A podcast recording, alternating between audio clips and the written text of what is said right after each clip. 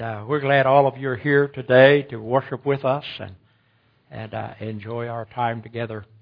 Uh, I thought about the uh, uh, the Sunday school teacher after teaching two weeks on the life of Solomon, and she came to her class on that third week and says, "Does anybody remember anything at all about Solomon?" One little boy, he jumped to his feet and said, Yes, yes, I do. She said, What do you remember? He said, I remember that Solomon had 300 wives and 700 porcupines. Be careful that we're real clear when we're talking about what the scripture says and what it's all about. But you know, sometimes things aren't so clear. Some things are a little more difficult to know the right decision and to know how to approach it.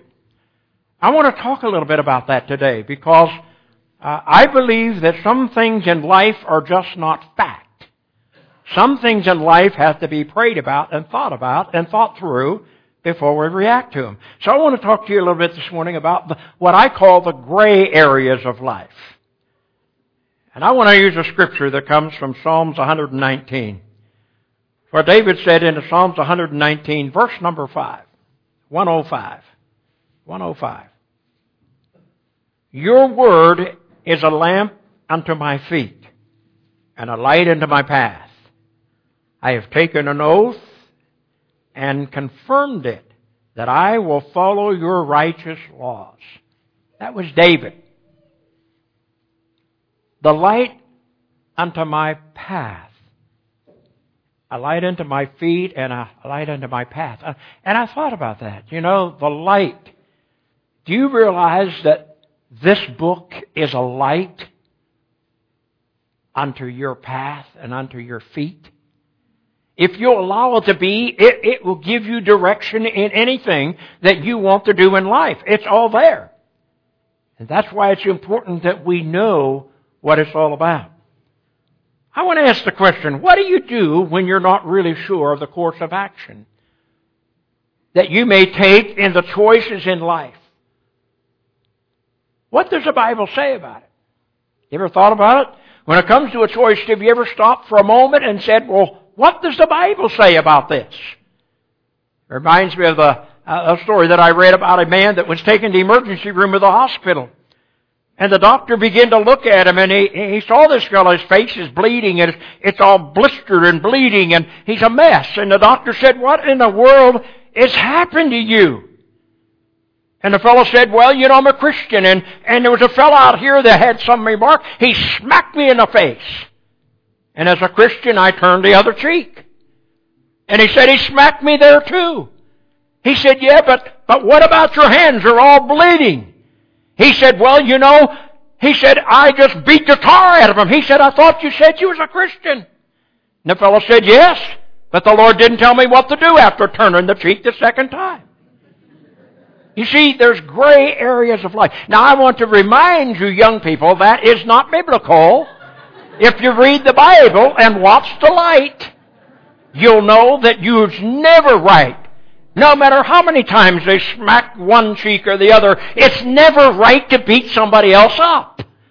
And so I want you to know that this morning. But you know, the man technically was right. When you think about it, the Bible technically is right. After telling us to turn the other cheek, that portion of Scripture is silent on the next step. If you stop there. But you see, the balance of the Holy Scripture would have told him as a Christian that it's never right to beat another guy up. You see, so that becomes a gray area. All of us at some time in our, are in a position of not knowing what to do. Living in the gray areas of morality. There are some issues in life that are plainly wrong. We know that from the scripture. We know that adultery is wrong. We know that, that killing is wrong. We know that stealing is wrong. We know coveting and drunkenness and addiction. No level-headed person would even debate that. But there are other issues that are not so clear. They're gray areas. The decisions are left up to you. The moral challenges that come to us, choices that require you to think. Choices that causes you to think. And when you turn to the Bible for help, you find no chapter and verse to specifically cover the thing that you're dealing with. You, you just can't find it. It's just not there. And so you begin to wonder, what should I do next? For example, let me give you a couple examples this morning. So I don't confuse you completely. Say you are a nurse in a hospital. And in that hospital, they decided that they would begin to do abortions on demand. Now, you are a nurse there. Is it right for you to remain an employee in such a place? Even though you're not involved with the actual abortion. It becomes a gray area. Or you may be a mechanic. And maybe as a mechanic in a large dealership that, that sells more cars than anybody else in the part of the country you live. But the mechanics have been given by the owner every used car that comes in turn that odometer back. So all those miles that Brother Swogger put on them is not shown. You see, you didn't, you're not the mechanic and, and you didn't turn the odometers back. But you work for the same dealership. Do you feel it's right to continue your employment there? Do you feel it's, that you, it's your obligation to tell the law? Or you just be quiet about it? It's a gray area. It's something you have to think through. You're a high school student. And you're walking down the hall and you know that within two weeks you're going to have the final exam. And here comes one of your friends along and somehow he got a hold of that final exam. And he's wanting to give it to you so that you can get all the answers. But you're a Christian. And you know that it's wrong, and so you say, no, I'm not going to take that test. I'm not taking that material. But you know that he's given it to all the other students, all the other kids, and you know that your teacher's going to grade that on the grade, on a, on a, on a scale, and you know that all these other students have got the test, and you don't. Do you tell the teacher? Do you say what's going on, or do you just keep quiet and mind your own business? After all, you're a Christian. It's a gray area.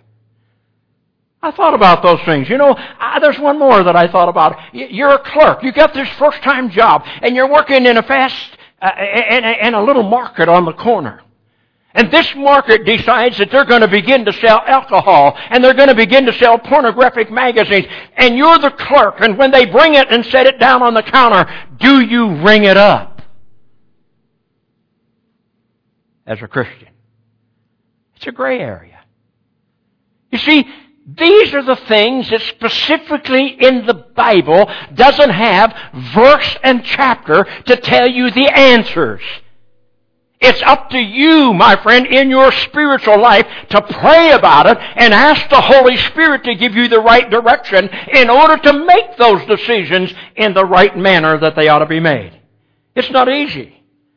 The fact of the matter is that many moral choices in life are not clearly defined.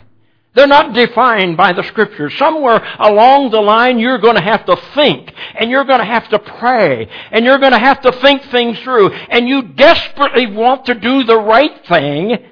You just don't know what the right thing is. Because the Bible doesn't spell it out. It doesn't speak to that particular problem and you're really confused about it all to do or to not to do. That's the problem. You're looking for guidance. Now let me give you a, little, let me, let me let you in on something. Although the Bible may not be specific on things, it does give us principles and guidelines. It gives us principles and guidelines and which to make a proper decision. And that's where my text comes in this morning because David said, as he looked at the Lord, and he said, it says, Your word, Lord, is a lamp unto my feet. It's a light unto my path. I begin to try to think of an illustration that I could use on that. And I begin to think about in my backyard, a lot of places where I've lived, I've always built a shanty, a shed. Because you see, I like to do little carpenter work and I like to do gardening. I, I, I mean, I'm not a pro at that, but I kind of like doing it. And so I have nowhere to put this stuff. My wife's done a lot, a lot of this stuff in our house. And even in my garage. I went home yesterday from a funeral. I see all kinds of stuff in my garage that never was there before. She said, how'd this get carried in the house? You see, in my shed, in the back, I have all the tools. I have everything there for the, for the little hobbies that I have. But you see, I, I don't think it's necessary because I never really do anything in that shed. I just store things in it.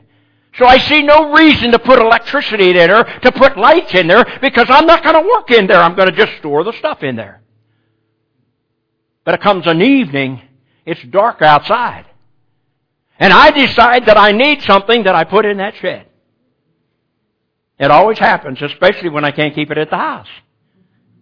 And so what I do? I take the flashlight, a strong flashlight, and it makes my path out to the shed. As I follow that light, and I hold it there while I take the key and unlock the door and I lift the door. Now that light led me to the shed. That light kept me from tripping in the yard. And when I got to the shed, the tool that I needed, the light showed me what the tool were, what it was and where it was. But the light never chose the tool for the job. You see, the light didn't have the power to choose the tool. I had to think of what I was doing and choose for myself the tool that I was going to use to make that job performed. Now I say all that to say that that is very scriptural. That's exactly what I'm talking about this morning. That's exactly it. God's Word, the Bible, does for me in the realm of moral choices what that flashlight does for me when I go to the shed. You see, we have to make decisions. The shed in the darkness, my friend, it gives me light to decide what I'm going to do. The Bible tells me about God. This Bible tells me about morality. This Bible tells me about the choices that I need to make. It tells me about God's value system. It tells me about its values and eternity. And so I'm able to make sound judgments when I look into the Word.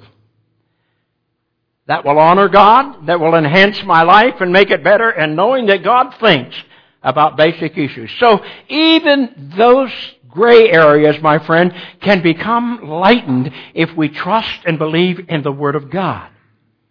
The Bible gives us the obvious. It's obvious that we know that we read in the scripture. I mean, how many times have you read about thou, thou shalt not commit adultery? We know adultery is wrong. I mean, we don't have to, we don't have to think about it. We don't have to pay a lot of time, spend a lot of time in prayer. We know that the Bible says adultery is wrong. There are some things in there. The Bible also talks about cursing. Cursing is wrong. Take, never take the Lord's name in, in vain. Eh, you see, cursing is wrong. We know that. Drunkenness is wrong. The Bible teaches against drinking. It teaches against getting drunk. And so it's easy. We don't have to think a lot and pray a lot about that. It also states about our actions. Did you know that? You, you just can't, uh, somebody say, well, that's just the way I am. That's just my personality. That's the way I do things. Mom, I'm tell you something. I believe that if when you come a, become a Christian, a born again Christian, and seeking all that God wants, God is going to say, you become the light of the world. So watch what you say. Watch how you say it. Watch where you go. Watch how you walk. Watch where you appear. Actions is important. And we should take it, my friend. And, and you know, he talks about our actions. It also talks about how that we are to treat our neighbors. The Bible teaches us that, that we are to love our neighbors as ourselves. Now I know some of you probably don't like, you, you don't like some of the things about yourself, but you still love yourself. I mean, you can debate that all day, but I'm going to tell you something. You, you, if you don't believe that, you think, well, I deserve to eat. I deserve this. I deserve better than this. You know why? Because you love yourself, and you ought to love yourself. After all, I, I, whether you like me or not, God loves me, and He made me as I am. And so the Bible says if we, we are to treat our neighbors and love our neighbors as we love ourselves. We know that. We don't have to think about that. Proper care and attention of our spouses or our family members. Our concern for the church. The Bible says that we ought to love the church as we love our wives or we love our husbands. And sometimes maybe that's why churches get in trouble. But you know, we really ought to. The Bible says that we ought to love them as we love our spouses. And so still there are other areas of instructions that a Christian values that should be installed in the human heart. But they're not always considered. You know something, just because you became a Christian, just because you committed your life to Jesus Christ and He forgave you when you confessed your sins, does not mean that you are, you are all wound up in a package and you're finished. There is a portion of your life that you have to work through and pray through and constantly read the Word for new instruction of how God wants me to be in life. And when we begin to do that, I want to tell you something. There are areas of instruction for a Christian's value system that should be installed in every human heart. You see, I thought about this. My my grandson, he's graduated and and uh, he got himself a good job and he got himself a nice new new car and so this Christmas, uh, my daughter and and my wife and we all got together and talked about what would be a good thing he'd like to have. And we didn't ask him. We just said, you know what? He's got this new car. It sits outside. He has an apartment. So he, his car sits outside in the winter. He's in Toledo, Ohio. It's cold up there. Of course, it's cold down here too. But we decided to get this self-starting thing, you know, where you, he can start it while he's taking a shower in the morning, and he get out and get in a warm car. Now it took him about three weeks to make up his mind whether he wanted it or not to get it installed, so I'm not so sure he was as excited as we were. We just thought it'd be nice for him. You know, he's one of these kids that when he was, when he was just a little boy, and he started the kindergarten, his mom, every morning, would get up and put his pants and his shirt and his coat in the dryer.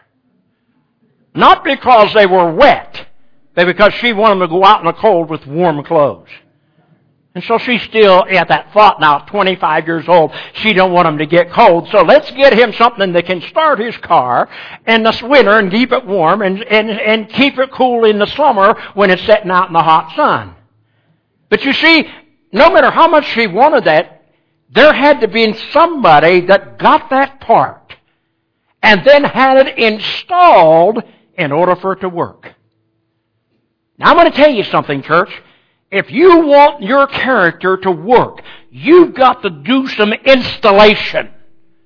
You're going to have to take the Word of God and ask God to place this within my heart, within my life, through the Holy Spirit that makes me act like a Christian, that makes me walk like a Christian, that makes me want to talk like a Christian. Because those things don't come automatic. Because you were born like I was and with carnal nature. And the first carnal, you don't believe that, you don't believe that the sweetest little things in the world. I've dedicated hundreds of them. But those little old sweet little packages, you know, that, that's sitting there and everybody's gooing and gooing about, you let it get dissatisfied and brother, it'll show you the Adamic nature within it. It'll begin to cry. It'll begin to kick. It'll begin to, to do anything it can. And, and if nothing else, it'll throw up on you. You've got to train that child. Physically. Spiritually, we need to be trained. And I'm going to tell you, I believe with all my heart, there are instructions for us. And this is an area in the life as is not always considered. And it is so valuable. We come to the forks in the road of morality. Even as a Christian. Your conscience needs to be developed. All of us have a conscience that needs to be developed. The Holy Spirit does not does the necessary work in the heart of any sincere Christian who is willing to be taught, who is willing to read the Word, who is willing to be informed with highly developed conscience. I believe the conscience needs to be developed, and I believe that it needs to be developed by the Holy Spirit. When we read the Word, Paul warned about a conscience that is seared and calloused.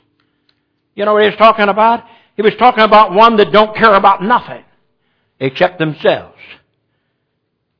We consider, my friend, uh, today the conscience is never developed and many times for people that claim to be Christians because they're not willing to allow the Holy Spirit to work. They've never really came before the Lord and said, Lord, I can't do this in my own. I need your power. I need something that will guide me. And so, you see, the way that happens is, is the only way you can develop your conscience is to know the Word and let the light show you what it is. So the failure that many people have today is the fact that they do not read the Word. They don't believe the Word. They don't trust it. And so when they, things happen in their life, they say, well, I didn't know that. God knows I didn't know that. God also knows that He gave you the Word that you need to be into and you need to learn about it. You need to listen to what the Word of God says. There's a second thing that I think that develops a conscience. And that is, my friend, the time not only spent in the Word, but the time spent in church. Now, the church has an influence. The preaching of the Word has an influence on your life. There will be things that a preacher will say that you never heard of or you never thought of until he told you about it. And when you're told about it, once you hear it, then you need to go home and try to think it through and pray it through and try to get it involved in your life so that when these things occur in your life that you have questions about, those gray areas, you can remember what the preacher says and you can follow through with it. There's a third thing.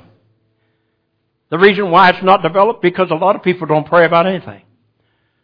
You know what? We've made it so easy. You know what we do? When something happens, the first thing we do, we dial the church and we say, Lynn, you put this on the prayer chain. What about you praying? What about your prayer life? What about when you face a difficulty or a decision or something's occurring in your life between you and a spouse or you and a neighbor or you and your children or you or somebody at work or you even you and somebody in the church? How much time do you spend praying, God, help me to know, help me to know in my own life that this is the right choice, that this is the right decision? You see, the reason why our consciences don't do that is because we don't spend enough time with the Lord. The Christ-honoring conscience is strong light for you in facing the decisions and giving you the answers that are biblical. But your conscience can become blurred. You, you know what? You know what is blurred? I, I mean, there are times, you know, when I take off my glasses, my eyes get tired and, and things are blurry to me. I, I'm not quite reading this right. And I pick it up a second time and I, I read it again. Or, or sometimes I even change the channel if I'm watching TV and it gets a little blurred. It has nothing to do with the TV, it has to do with me. And there's sometimes that your conscience gets blurred. And you know when it gets blurred a little bit, it's because of the softening process that Paul talked about when he said, about conformity. You see, in the book of Romans, Romans 12 and 2, eh, the conformity to this world system, you know, you know what it is. Everybody's doing it. That's conformity. When people say, well, well, how can that preacher think he's right? How can that Christian leader think that they're right? When everybody else is doing it, that's a poor way, my friend, of, of understanding the Scripture. You see, you need to realize that your conscience can become blurred. Things can become conformed to this world. But the Bible says, do not be conformed to the world, but be transformed. Now notice what he says here. By the renewing of your mind that you may prove what is the will of God's will and that which is good and acceptable and perfect. Nobody wants to hear those words anymore. Nothing in our age is perfect anymore. I mean, uh, you know, we have more outlet stores than I've ever seen in my life. And the, most of the time they'll say an outlet store means that there's a good product in there, but it's not perfect. Well, let me tell you something. We got too many outlet churches today. We got too many outlet Christians today that are not trying to live the perfect life. God wants us to be people of perfection. Let me just say this. Feelings is the terrible indicator for your conscience. Feelings is the worst indicator. I, I know a couple, I, uh, through the years, I've known a couple pilots. And you know something they told me one time when I looked at that instrument panel? I mean, there's so many instruments on, I, I couldn't tell you. I mean, I don't know how anybody would understand all that.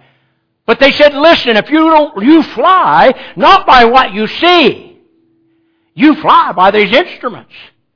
If you don't follow the instruments, you can be up there flying in the sky, and you can be upside down, don't even know it. Well, you know what? The same thing is true with us is our lives. We know, we've got to fly by the instrument panel. We've got to be, fly by the Word of God. We got we got to know what God's saying. You see, Paul reminded the Christians in Titus, he said they were peculiar people. And I thought about that. We're, you know, we're, we're com- peculiar people. Some of you are more peculiar than others. But we're peculiar people. Now, what does it, by, by the way we look? No, I don't think that. Not necessarily. We're peculiar by the way we respond to life. People don't understand that, that you see, the world says, when somebody does something that's wrong, you say, don't ever trust them again. I'll never talk to them again. I'll never buy anything from them again. I'll never believe anything they have again. But Christians is different. They're peculiar. Because they give that person a chance. They realize that person's living in the world and doesn't know what we know. And so you see, we live differently. We judge differently.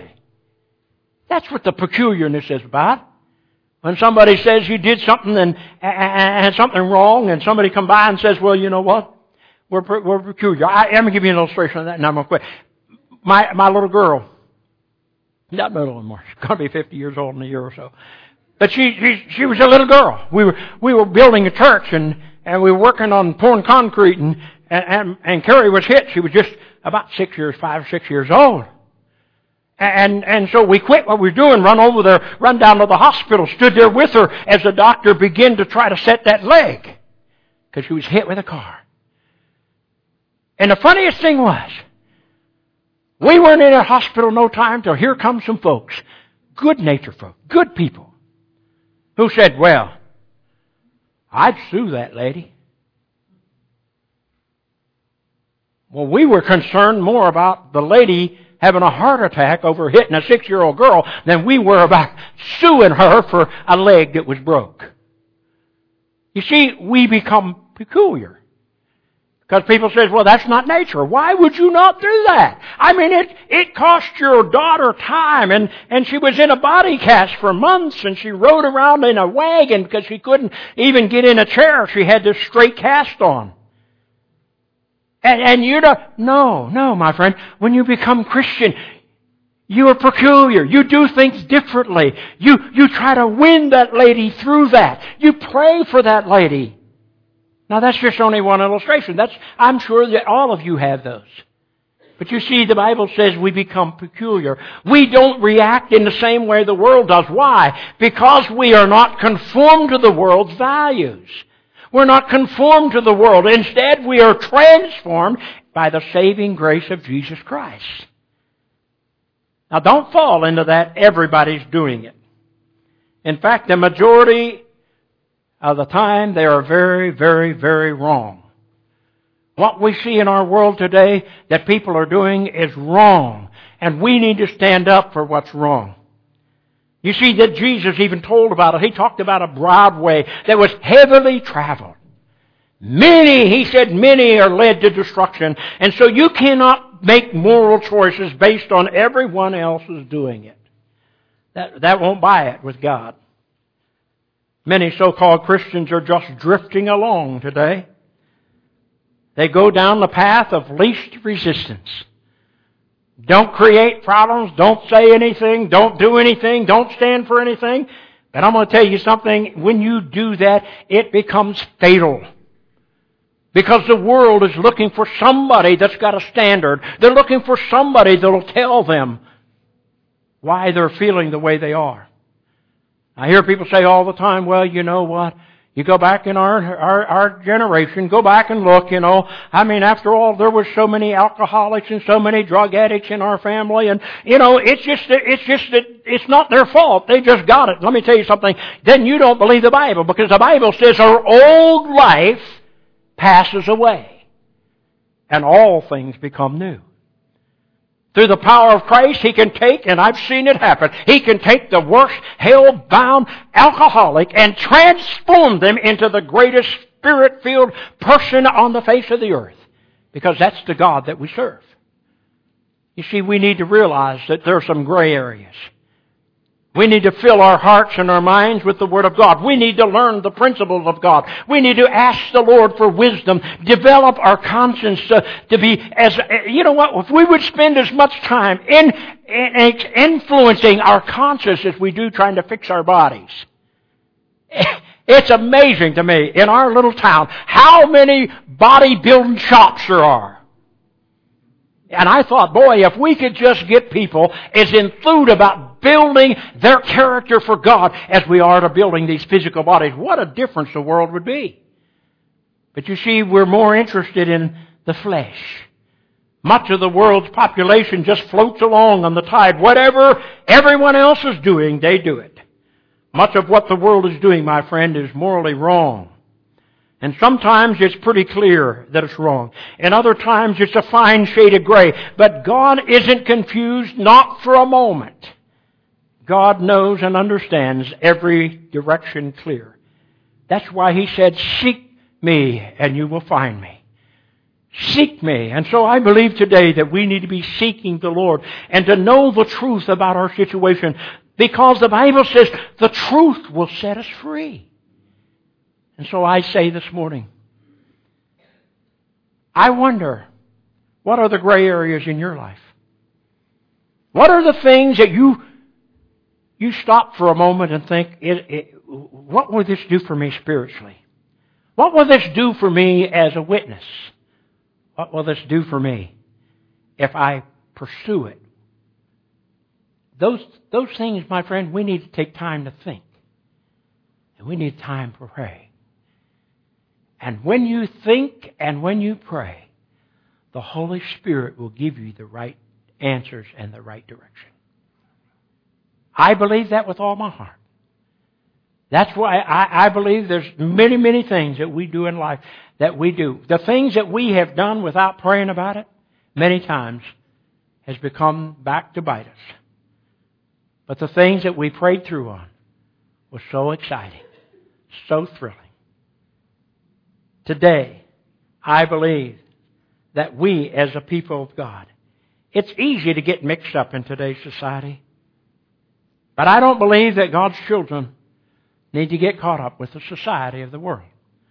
I believe today that God wants to give every one of us. He don't want us to be trapped in a situation where we don't know the right answer. I believe today that God wants to make it clear in our hearts, our minds, and our conscience on how to live for Him. When we do that, great things can happen in our lives. Great things.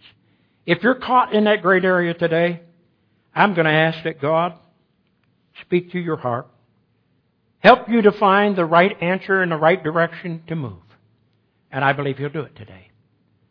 Let's stand together. Father, this morning we thank you that, Lord, you are a God that understands all of our needs and all of our lives. You said, Lord, you know our getting up and our laying down. You, under, you said you know every place we walk, everywhere we go. Lord, you said you understand where we are. And so, God, we pray today that you would give us the light of your word. Help us, Lord, to be able to follow through your word and, Lord, know the right decisions at the right time and to do the right thing. Father, if there's one here today that's confused and not sure of the exact direction or not sure of how they ought to react, let this be the day, Lord, that they ask you to give them the right direction. We pray that the Holy Spirit would move in on their hearts and their lives today. That they would go out of this place saying, I know with God's help I can do all things through Christ who strengtheneth me. Bless their hearts and their lives today, and we'll give you the thanks.